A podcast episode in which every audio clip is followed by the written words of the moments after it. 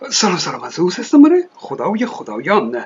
در آستانه گرد همایی فعالان اپوزیسیون رژیم برای گفتگو در مورد آینده جنبش دموکراسی ایران هستیم. خب فکر می‌کنم فرصت خوبیه که این موضوع رو مطرح کنم که آقای رضا پهلوی چه شکلی از حکومت رو در اندیشه خودش داره. گفتم این رو با شما عزیزان در میان بگذارم. البته شاهزاده همیشه گفتن که مبنای نظام باید دموکراتیک باشه مردم سالاری باشه و شکل حکومت رو مردم تعیین خواهند کرد. خود شاهزاده از هیچ شکل حکومتی به طور مستقیم جانبداری نکرده.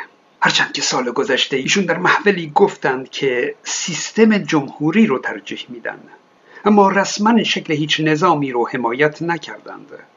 خب از لابلای سخنان ایشون من اینطور برداشت کردم که شاهزاده برای ایران نخواستار جمهوری به همین شکل معمول هست و نخواستار پادشاهی حتی به شکل مشروطه اون. شاهزاده یک شکل یکم جدید رو در ذهن خودش داره قدری متفاوت از نظام های معمول امروزی. نهادهای سنتی رو مبنای حکومت الزامن قرار ندید. من در واقع می‌خوام بهتون بگم که در مقابل آنچه که باور دارید میراثارش هستم خود من ربل هستم. ربل یعنی تقیانگر. او میراثدار آخرین سلسله پادشاهی ایران هست اما نمی‌خواد به همون سبک پدران خودش پادشاه ایران باشه. خب مشکل شاهزاده با پادشاهی پارلمانی یا پادشاهی مشروطه چیه؟ ممکنه این نیستم که شاید برای بعضی فرهنگ ها شاید نماد سمبولیک لازمه باشه. ولی به عنوان دموکرات نمی‌تونم توجیه بکنم که مبنای تعیین شدن یک مسئول حتی به مفهوم سمبولیک می‌تونه یه مبنای موروسی داشته باشه. بایستی یک نوع مبنای انتخابی داشته باشه. اول اینکه ایشون گفتن که به عنوان یک فرد دموکرات نمی‌تونن سیستم موروسی رو بپذیرند. و دوم اینکه خودش دوست نداره که صرفا یک مقام تشریفاتی باشه.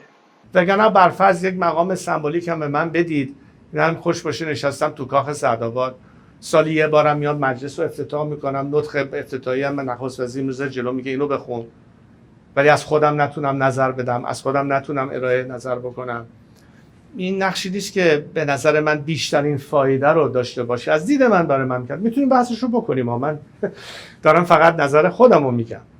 چیزی که شاهزاده شاید سال گذشته مطرح کردن یک جور پادشاهی انتخابی هست. پادشاهی که قدرت سیاسی نداره مسئولیت دولتی نداره. چون این مقامی اجرایی نیست نمی‌تونه مسئولی رو خل یا نصب کنه. اما همین که باشه در کنترل قدرت موثر هست.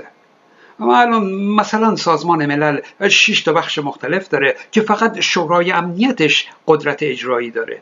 بقیه بخش های اون مثلا مجمع عمومی سازمان ملل قدرت اجرایی نداره. الزام آور نیست. اما توصیه ها و محکومیت هایی که به تصویب مجمع می‌رسه بسیار موثرند یعنی اینکه قدرت اجرایی نداشته باشه به این معنا نیست که بی تأثیر. خیر. خب اما ما می‌دونیم که قرن هاست که اساس پادشاهی موروسی بوده پادشاهی انتخابی دیگه چیه؟ یعنی دیگه سلسله پادشاهی نباشه و شاهانی به دور از نسب شاهی به تخت شاهی تکیه بدن اما شاهانی مردمی به انتخاب مستقیم مردم و این هیجان انگیزه خب وظیفه این شاه چیه؟ اگه انتخابیه چه فرقی با رئیس جمهور داره؟ رئیس جمهور به عنوان کسی که قدرت سیاسی کشور رو در دست داره خب هر چهار سال یک بار انتخاب میشه. نمیشه که منصب سیاسی طولانی مدت باشه چون قدرت سیاسی فساد انگیزه و کاریش نمیشه کرد. این شاه انتخابی باید قدرت سیاسی نداشته باشه و از اون طرف به عنوان شاه منتخب مردم به عنوان نماینده مردم بر کشور به عنوان وکیل مردم حق اظهار نظر داره حق توصیه کردن داره حق بازخواست مسئولین و خواست توضیح از اونها رو داره. قصد اصلیم با مردم بودنه کنار مردم بودنه دوشا دوش مردم بودنه. صداشون بودن در مقابل عملکرد دولت مردان و تصمیم گیران اگرم جایی کارشون رو درست انجام ندادن بتونم از طرف مردم مچشون رو بگیرم. آقا این مسئله رعایت نشده یا اون مسئله رسیدگی نشده. مسئولی که در مقابل شاه منتخب مردم داره توضیح میده در واقع داره در مقابل مردم توضیح میده. حالا آیا این مقام مادام العمره؟ خب چون قدرت سیاسی نداره می‌تونه مادام العمر باشه. اما قاعدتا باید راهی براش وجود داشته باشه که مردم بتونن او رو خلع کنند و کس دیگه ای رو بر مسند این مقام شاهی بنشونند. کنترل قدرت مسئولین جلوگیری از استبداد و پاسخگو نگه داشتن اونها در یک حکومت دموکراتیک موضوع بسیار مهم و پیچیده ایه خصوصا در کشورهای خاورمیانه که خودمونیم همچین آماده سرخوردن به سمت استبداد هستند. او این مقام شاه انتخابی چون قدرت سیاسی نداره خوشبختانه شرایط استبداد رو نداره. خب این برداشت من از نظرات شاهزاده بود یعنی پادشاهی مشروطه انتخابی. به نظرم سیستم جالب و مناسبی برای ایران می‌تونه باشه و شاید الگویی برای کشورهای دیگه. چرا که نه؟ سعی می‌کنم اون رو به زودی در کلاب هاوس با شما عزیزان به بحث بگذارم. بدرود دوستان. Música